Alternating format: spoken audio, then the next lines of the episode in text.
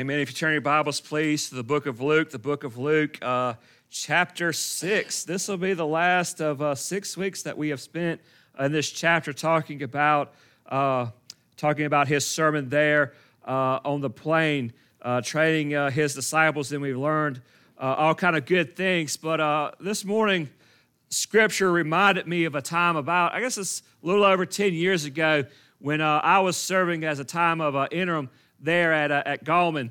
And uh, we were in a, a, position where we needed to, uh, to build a new uh, church building. We had to tear uh, the old one down because of the condition that it uh, had gotten in.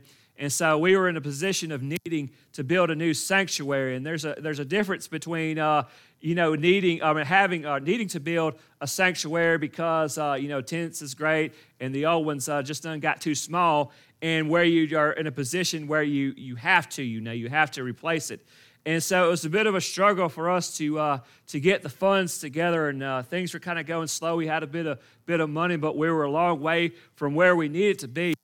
And uh, so we finally had come to the decision that we were going to take the money uh, that we had, and we would just go ahead and put up the, uh, the metal building structure, and then we would just work as we could, doing what we can to, uh, to build the inside. And so I knew that we were uh, working with uh, limited resources and we wanted to stretch it as far as we could. And so we went and we met with the people and we uh, decided on uh, the building we were going to order. And uh, I was there talking with uh, one of the gentlemen that was kind of heading up the project. And he said, Now we got to go get a soil sample. And I go, Get, go get a soil sample. What for? He said, Well, we got to make sure our dirt's good. You say, what do you mean if our dirt's good? We got dirt, dirt. You know, God made dirt and dirt don't hurt. It's all dirt.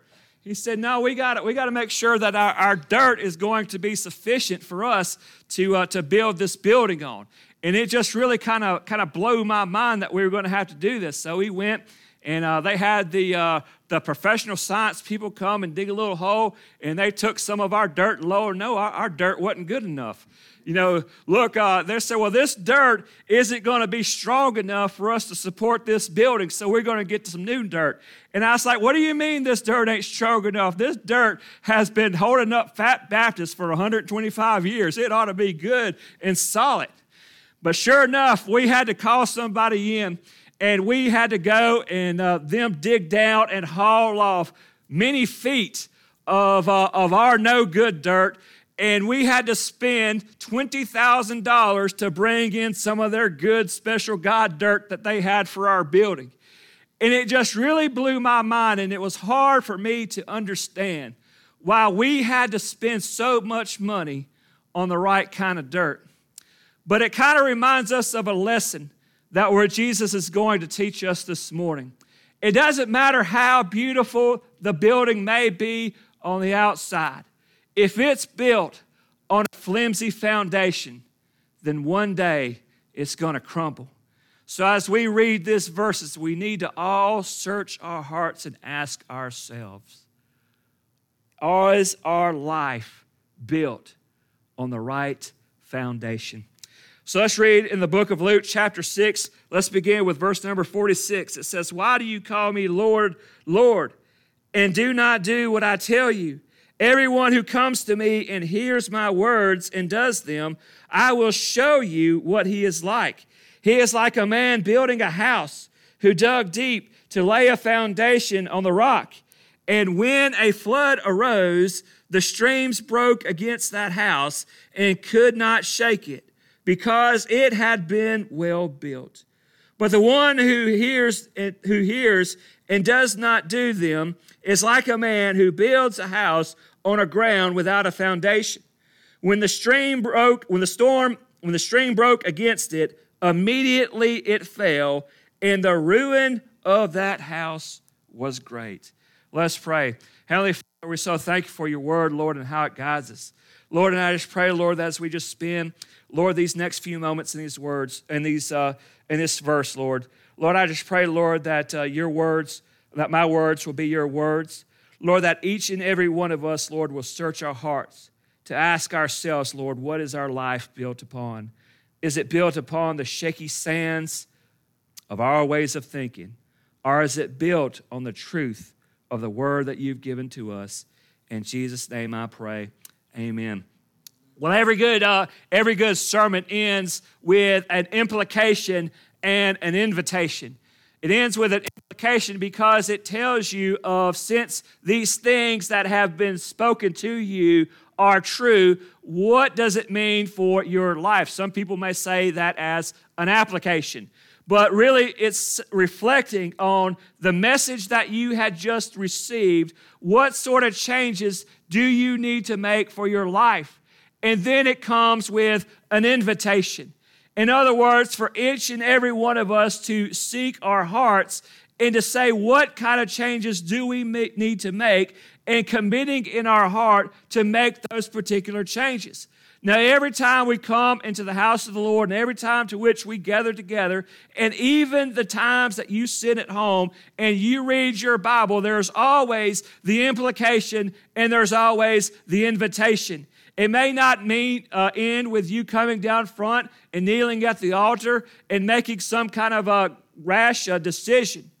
But in each and every time that we encounter the Word of God, He pokes into our hearts and our lives, telling us that because these words are true, this is something that needs to be different in your life. This is something that needs to be different in my life. And in that, He extends an invitation. And I have to make a, de- a decision right then and right there. And you have to make a decision right then and right there are you going to follow in your life what He's called you to do?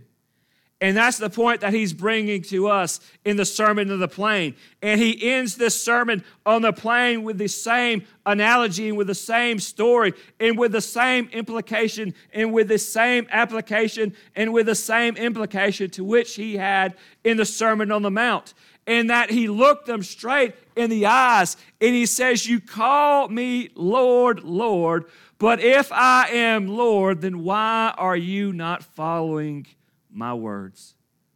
Boy, didn't he just go straight to the point? Didn't he just lay it out there? A lot of you in this place will say to God, He's my Lord. A lot of us will go and we'll say these things that we believe about Jesus. A lot of times we'll go in our hearts and we'll put things on our shirts and we'll put things on our wrists and we'll put things on our social media and we'll put things on our, the back of our cars to say that Christ, that Jesus is the Lord of my life. But Jesus wants to say, Why is it that you give me the title of Lord of your life, but yet you do not do what I tell you to do? Because anyone who is Lord, has dominion over what he is Lord of. And so, if you are a king, you are Lord of the kingdom. And so, everybody in that kingdom is subject to you. And if you speak a word of instruction to those people, then you obey those words or else. And if you don't obey the words of the king, then you wind up in the dungeon. You wind up with your head cut off. You wind up with some sort of punishment because the Lord of an area demands the obedience. And a lot of us are proclaiming that Christ is Lord of our lives, but yet we are not giving him lordship of our lives. We're simply giving him an advisory role. We're giving him a counseling role. We'll go in a particular situation and we'll search the scriptures or we'll ask someone or we'll go to a season of prayer to say, Lord, what is it that you want me to do? And the Lord tells you and said, Well, that sounds pretty good, but I think I'm going to do this instead. And so, what Jesus is saying to us is that we have to make a decision in our hearts and our life that the summation of what God has spoken to us, the summation of what Christ has spoken to us in this message, as well as the entirety of the Word of God, is if you're going to call me Lord, then you are going to have to give me lordship of your life. Either I am or I'm not. And so that's the implication. That's the invitation that he's given us. And so, what he wants to do is he wants to drive this home with an illustration. He wants to drive this home with an illustration about building. He said, uh, You know, when a person builds, they make decisions. Because if a person builds, they have a certain budget of what they're going to build with. And they make decisions based on that budget. And that those decisions that they make reflect their priorities. And sometimes when we build, our priorities are out of whack. Sometimes we do things just for look because I look at a lot of people and they'll build all these nice big uh, new houses. And you see a lot of people, they'll be, build these big uh, houses now. And the big thing in the houses right now is they want them a nice big old kitchen. You know, you got the good big old kitchen with all this great granite countertops with all these stoves and microwaves and ovens and things like that. And you're sitting there looking at them. It's like, well, exactly how much kitchen space does it take to heat a frozen pizza? All these people building these big old, uh, big old kitchens, but they can't even cook. Then maybe we'll go, we'll build this big old inside house with all these rooms and all the living rooms and all the kitchen. And then we'll go on the side of that and we'll build us an outdoor living space. Have a nice big TV, got the little lounge chairs, got the little grill on the side. We live in Mississippi. I'm not going to be doing anything outside till about mid October, all right? We don't need no outside living space, but the decisions that we make in building reflects something about us, and it reflects us about priorities. And what Jesus says to us in this analogy is that when I want to tell you what it means to obey. I want to tell you what it means for someone who makes a decision to follow my words. It's like someone who was building a house. And before he thought about the kitchen, before he thought about the indoor living space, when he thought all about how far he wants the kids' rooms to be away from his, their room, he thought about the most important thing. He said, The first thing that I need to do before I build this house, before I spend money on anything else, I need to take the time and dig down deep. I need to dig down deep from all that worthless sand in all of that other face that wouldn't suffice, wouldn't hold up this building. And I need to dig down the rock and I need to build a foundation. You see, too many times we get worried about the visible things, the things that are just pretty, the things that are just extra. And it's not just in other things that we make in our lives, but it's in our walk with Jesus, is that we want to do the things that are visible, but yet we don't take the time to dig down deep. We don't take the time to do the things that are invisible, those things that are unseen, but yet those things make up the foundation of our relationship with Christ.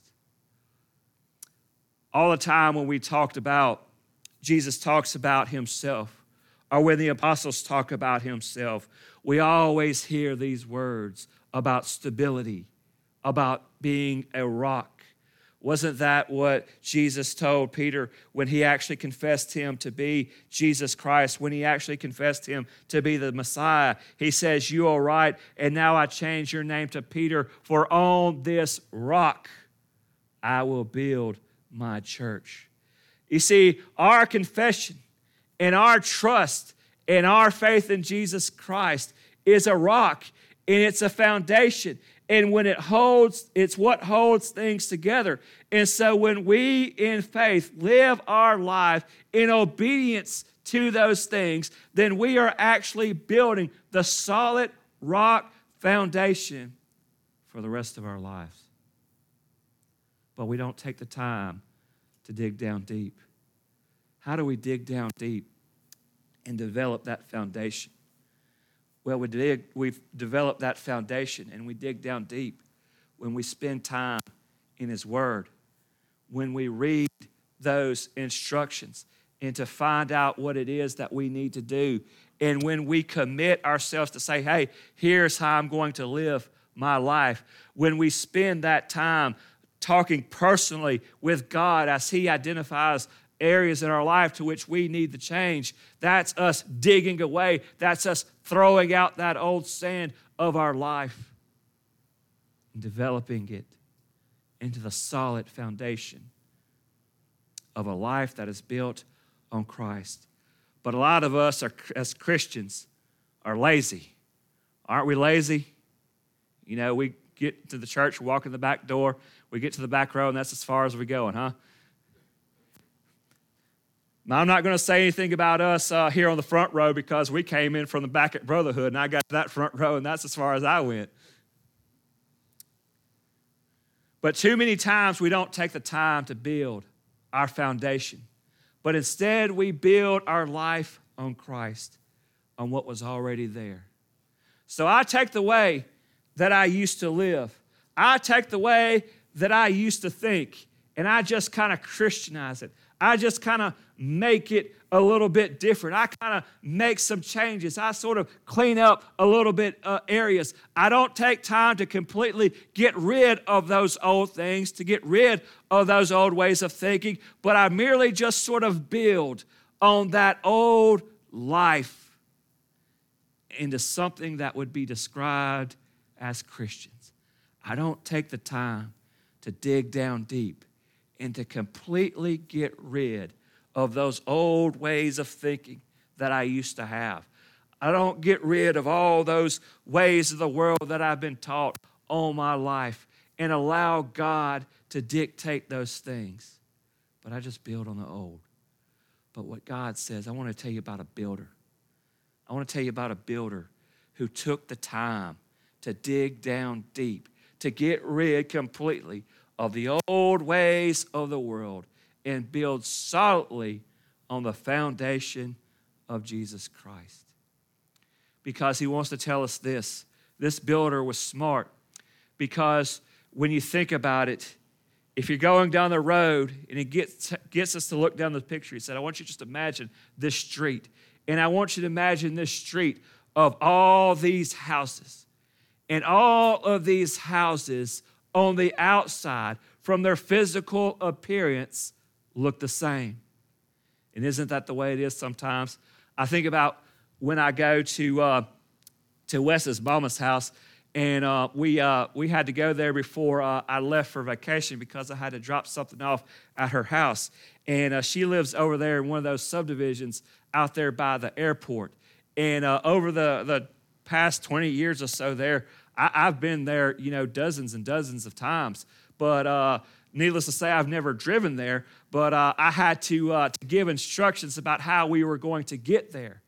And even though I had been there so many times, and you would think that I would know the way, but it was still such a feeling of uncertainty because as you go through that neighborhood, all the houses look the same. All the roads look the same. And I can't tell the difference between one or the other, so it's hard to navigate. And what Jesus wants to say to us is that, hey, this guy took the time to, uh, to, to build, to set a solid foundation, but yet on the outside, just driving down the street, you couldn't tell the difference between him and anybody else.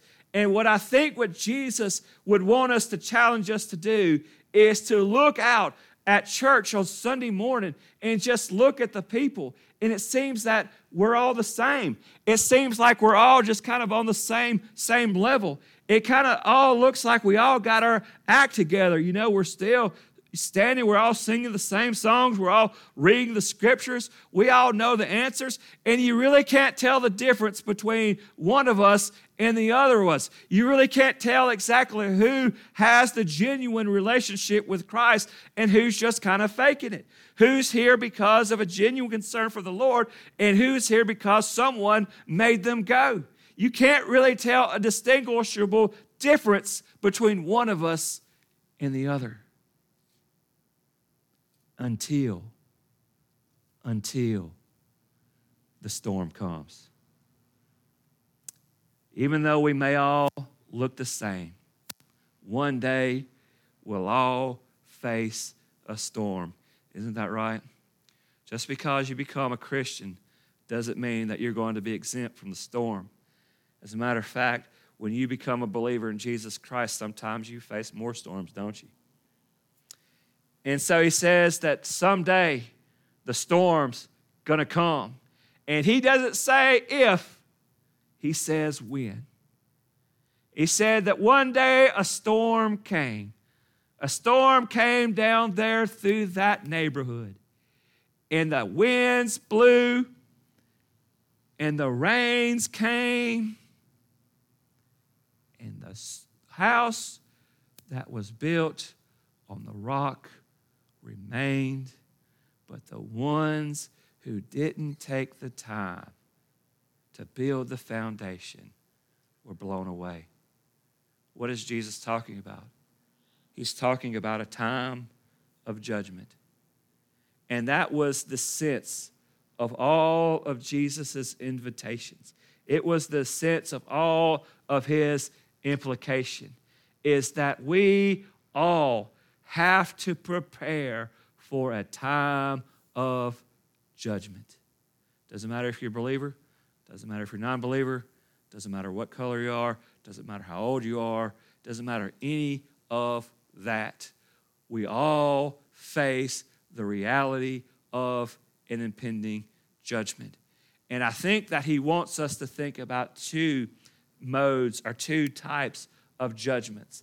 The first thing I think he would want us to think about is a temporal judgment. In other words, a judgment that we may face here upon this life. What are those judgments? What are those storms? Well, we think about the storms of life. We think about those times where we may face a financial crisis, where we may face a job loss, where we may face someone who turns against us, where we may face uh, a separation, where we may face anything that brings forth a storm in our hearts, in our life. And it's in those storms we find out the character of our faith. We find out that whether or not that we are actually believers and obeyers in the Word of God, or if we're people who have just been sitting here in church our whole lives. There comes times in our life that sorts out the real from the fake.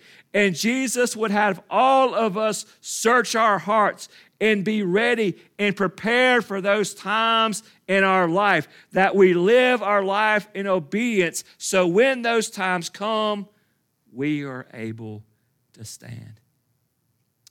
But sometimes those times come and we don't do very well, do we? Sometimes things come we're not prepared for. Sometimes things come that we think that Jesus wouldn't allow to happen in our life, and they throw us through a loop and they kind of expose a weakness in our faith. And even though those times are difficult, you know, that's really God showing in His mercy, in His grace, that He would expose that weakness in our faith. So, through that exposure, He may strengthen us so that we would be ready for the next thing. And so you have to ask yourself the question this morning Are you ready for the storms? Is your life lived in the foundation of Jesus Christ? Are you living in obedience to His Word? Or are you just simply reading? Are you just simply sucking it in, but yet not applying it to it? Because the truth is, if you're not obeying the Word of God, then your time here on Sunday morning is doing nothing for you. If you're not obeying and you're not applying the Word of God, then your time before you go to sleep in the Word, or that time before you wake up, uh, or before you, when you first wake up in the morning, is doing no good. The Word of Christ, the Word of God, is no good to you unless you are applying it in your life. So he wants us to think not only of those temporal temptations, but more, I mean, temporal um, storms, but more importantly, he wants us to think about the final judgment. Because look at how he talks about that final house. That final house looked good. That final house thought it had everything together that final house, everybody thought was just like the other house. But then that final storm came, and that house was completely destroyed. And the scripture told us how great the loss. You just think about how many people, how many people spend their whole life in church in some form or another. Some people just maybe during the holidays, some maybe once a month, some maybe regular more attendance, attendance. Maybe even some of them teaching Sunday school. Maybe even some of them preaching. Maybe even some of them leading the music. But you know what? They never gave their life in obedience to Jesus Christ. They never exercised the obedience to God's word in their life. They told other people about God's word, they told other people how to obey, and those people obeyed. But for some reason, they didn't. And then came the storm. Then came God's final judgment. Then came that final trumpet. And then, and only then, did they realize they never, ever knew him. The storm is coming. And the question you have to ask yourself is Are you ready? And the way that we can know that we are ready is for us to think about how we have built our life and how we have built our life in Christ. Have we just merely focused on appearance, doing the things that would create the appearance to the preacher or to the congregation that would say that, hey, this person has a relationship with God, this person has it all together? But are you someone who has actually dug down deep, removing from your heart and your life all the old fragile ways of the world and dug deep to the anchor that is our faith in the work of Jesus Christ and built the rest of our life on it. Because that's what Christ wants us to do. He wants us to rid ourselves of the world and to put our faith and trust in Him in the work of the salvation that He's done in our hearts, in our lives. And through our obedience to Him, build the rest of our life upon it. So, the implication this morning is that the only way for Christ to be Lord of our life is for us to obey Him. And so we must obey His words. And so the invitation is are you going to decide to live your life in obedience? Or are you going to continue to live your life on the sand? Let's pray. Heavenly Father, thank you so much for your word. Thank you so much for the work of the cross, for the work that you did that we could not do, paying the debt that you did not owe, but yet the debt we could not pay. And Lord, I pray this morning, because of what you've done, Lord, we take hold of that of faith. And Lord, that we build our life on it in complete obedience to you. Lord, let us make you the Lord of our life this morning. In Jesus' name I pray. Amen. Let's stand and sing.